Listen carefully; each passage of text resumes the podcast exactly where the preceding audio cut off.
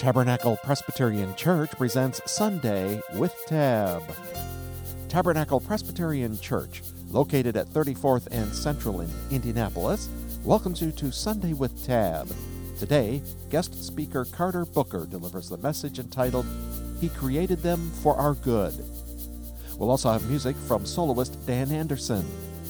So join us now from the sanctuary of Tabernacle Presbyterian Church for Sunday with Tab.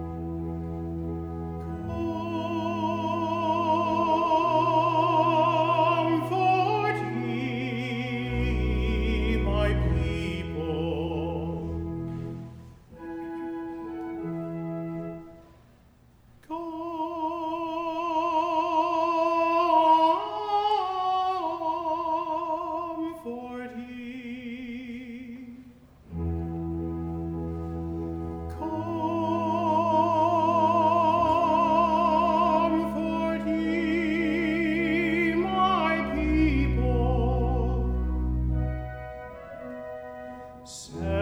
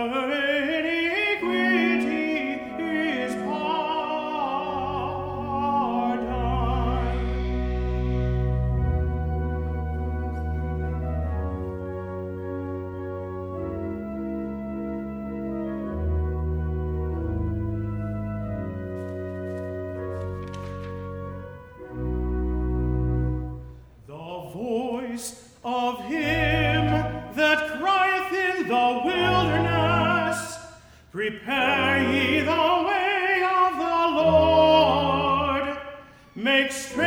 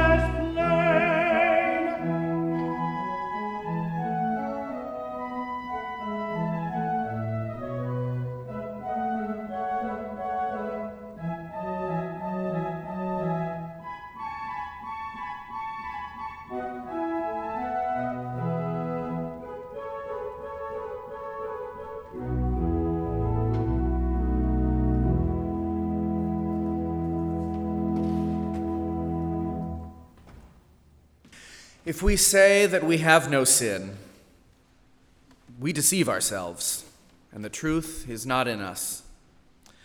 But if we confess our sins, God, who is faithful and just, will forgive our sins and cleanse us from all unrighteousness. Please join me in our prayer of confession. Merciful God, we confess that we have sinned against you in thought, word, and deed, by what we have done and by what we have left undone. We have not loved you with our whole heart. We have not loved our neighbors as ourselves.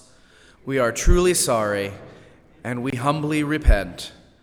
For the sake of your Son, Jesus Christ, have mercy on us and forgive us, that we may delight in your will and walk in your ways to the glory of your name. Almighty God, have mercy on us. Forgive us all our sins through our Lord Jesus Christ. Strengthen us in all goodness, and by the power of the Holy Spirit, keep us in eternal life. Friends, hear and believe this good news. In Jesus Christ, we are forgiven. And as we remain standing, let us share together that which we believe. I believe in God the Father Almighty, maker of heaven and earth, and in Jesus Christ, his only Son, our Lord, who was conceived by the Holy Ghost, born of the Virgin Mary, suffered under Pontius Pilate, was crucified, dead, and buried. He descended into hell. The third day he rose again from the dead. He ascended into heaven and sitteth on the right hand of God the Father Almighty. From thence he shall come to judge the quick and the dead. I believe in the Holy Ghost, the Holy Catholic Church, the communion of saints, the forgiveness of sins, the resurrection of the body, and the life everlasting. Amen. Please be seated. Our scripture lesson this morning comes from Psalm 16. We'll be reading verses 5 through 11. If you would like to follow along in the Pew Bible, you can find this on page 430.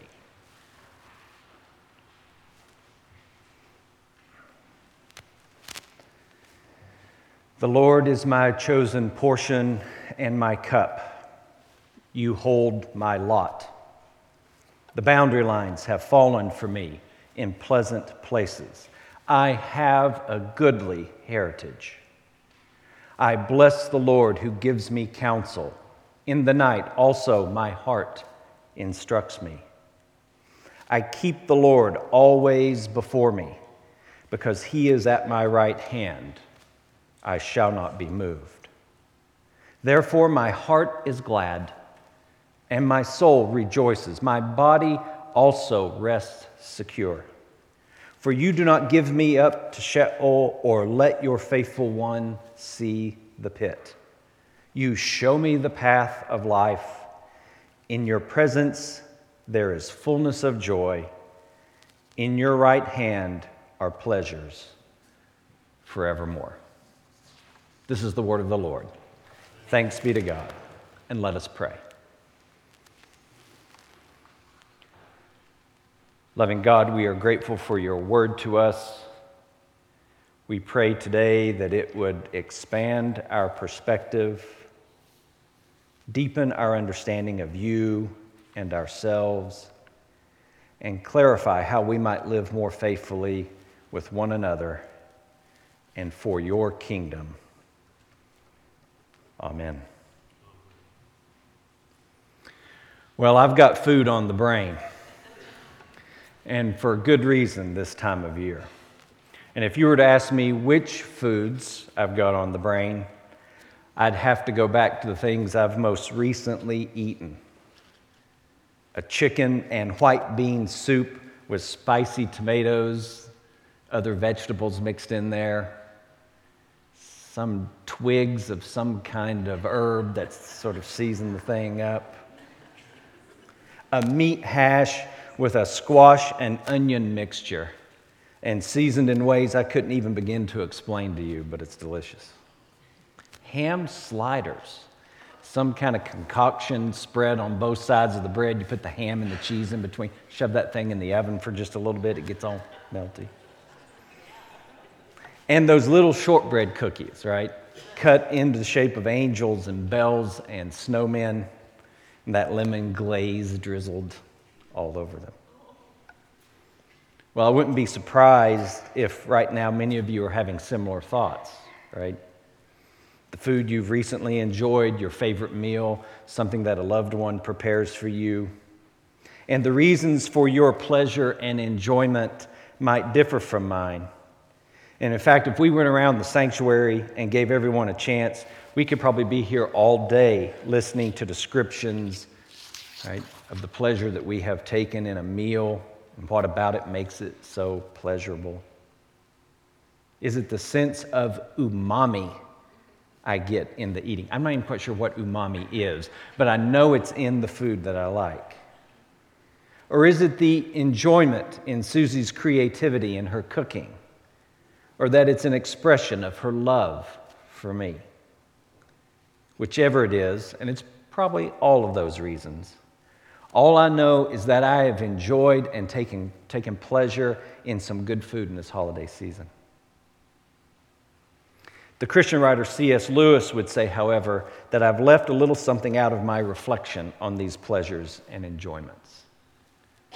And that something is the place or role of God and the role and the place He plays in our pleasures and enjoyments. The kinds of pleasures and enjoyments I've described through food and that we could describe through many other activities we undertake each day, Lewis would say these pleasures and enjoyments are made possible because of God. God has designed us and the world in such a way that our experiences in the world can be pleasurable and enjoyable. Lewis called these experiences pleasures of appreciation. Now, he distinguished between those and pleasures of necessity. A pleasure of necessity, you just sort of think of a hot day and you're thirsty and it's quenched by a glass of water. But the umami, whatever that is, is something beyond the necessity. And we have been created with the senses and the capacities to enjoy and take pleasure. As Lewis argues throughout his writings, our senses and experiences can point us towards something else, something more. Lewis thinks that the pleasures and the enjoyments of life are good, and there is great value in them. They are good in and of themselves. The meal is a valuable and meaningful object, and consuming it is a valuable action. But even more, like that proverbial icing on the cake or that lemon glaze on those little Christmas cookies, right? These pleasurable experiences point us toward God. And for Lewis, it isn't just a recognition of God's existence or presence in our lives. Lewis might say that we demonstrate that kind of recognition when we sit around a table and give thanks at the start of a meal. But even more, he would say, we are being drawn out and into, offered an opportunity for praise to God. In his little book, Reflection on the Psalms, Lewis writes, quote, all enjoyment spontaneously overflows into praise. The world rings with praise. Lovers praising their beloved, readers their favorite poet, walkers praising the countryside, players praising their favorite game. Praise of weather, drinks, dishes, actors, automobiles, horses, colleges, countries, historical personages, children, flowers, mountains, rare stamps, rare beetles, even sometimes politicians and scholars, close quote. In other words, praise is the natural response to enjoyment. And that praise functions as the fulfillment of our pleasures, a fulfillment that can only derive from God. The praise may be an attitude, it's something maybe internal that we sense or feel or intuit. Or the praise may be an actual act of giving praise, something external that we articulate or vocalize. Spoonful after spoonful of that chicken and white bean soup, I may say or think to myself, how enjoyable this is. Or I may say thanks to Susie for preparing the soup and how enjoyable it is that she has done this for me. This level of praise is important, Lewis says, but I'm only partway there. For the next level of praise, praise to God, I acknowledge the ultimate source of both my feeling about the soup and my feeling for my wife. In another place, Lewis calls our pleasures and enjoyments shafts of glory. It's like sitting in a room into which the sunlight shines, and the sunlight is illuminating the parts of the room where the light lands, like a shaft of light. Right? Maybe you're sitting in a room and you see the little dust that's in the air, and you can tell where those shafts of light are. The shaft is the opening, he would say. The pleasures and the enjoyments we experience are openings through which we receive God's gifts. And in turn, they are the openings through which we can offer praise to God, the kind of praise Lewis encourages. According to Lewis, when I enjoy that particular favorite dish, I'm praising God. I'm praising Him for my wife's love for me. I'm praising Him for the umami and in those ways, I'm praising Him as the source for this pleasure and enjoyment. Which brings us to Psalm 16. I'm not sure David had food on the brain when he wrote today's psalm, but what he does have at the forefront of his mind is a similar sense of pleasure and enjoyment with the good gifts God has given him. The gifts are for his benefit, but not just for his benefit. They are gifts for his pleasure and enjoyment. Psalm 16 is a praise psalm, and the motivation in this psalm for that praise is the psalmist's reception of God's good gifts. Here, David acknowledges that God is the source of all that he has, and it is good, it is pleasurable, it is an enjoyment for him. If we look at verses 5 and 6, we see the words portion, cup, and lot, and the idea of the boundary lines. David is referencing here the apportionment of the promised land among the tribes from earlier in the Old Testament. And he turns that reference into a metaphor for how much God has given him. It reflects a sense of God's generosity, God's desire for his children to enjoy that generosity. David signals that enjoyment when he says, The boundary lines have fallen in pleasant places. It's to his favor. And he has a goodly heritage. Verse 11 rounds out the psalm with a reference to God's presence and his right hand. The poetry here runs a parallel in the second and third lines. Presence and right hand both signify the full, all encompassing provision of God for his people. Each of the lines concludes with an emphasis. There is with the presence fullness, and there comes from the right hand pleasures forevermore. The title for today's sermon comes from the Protestant reformer John Calvin. In his greatest theological work, The Institutes, Calvin, like David and like Lewis, argues that God has provided for us, not just out of necessity, but also for our pleasure and enjoyment. And also, like David and Lewis, Calvin views these pleasures and enjoyments as an opportunity to recognize God and offer him praise as their source. Calvin writes, quote, "All things were created for us that we might recognize the author and give thanks for his kindness toward us. Close quote. We take delight in the pleasures and enjoyments of our lives because they point us back to, they remind us of the Heavenly Father, who is the ground of our lives and the source of those pleasures and enjoyments. I hope you don't think that I'm being flippant here or kind of Pollyannish or naive in all of this.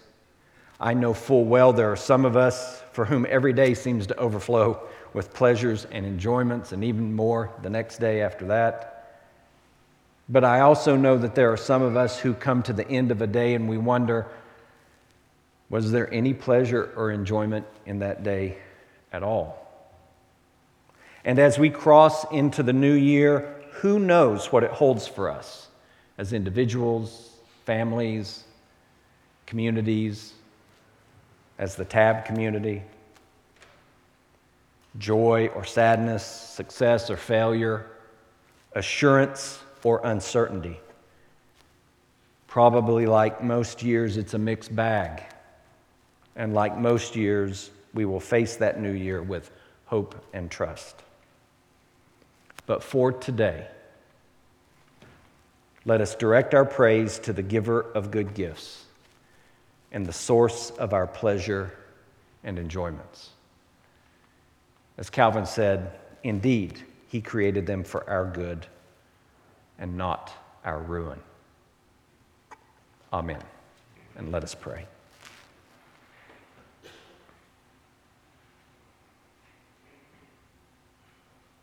We thank you, Heavenly Father, for all your good gifts. Help us to see you daily as their source and the source of our enjoyment in them. You're listening to Sunday with Tab, a production of Tabernacle Presbyterian Church in Indianapolis. We hope you have found inspiration and comfort in today's program.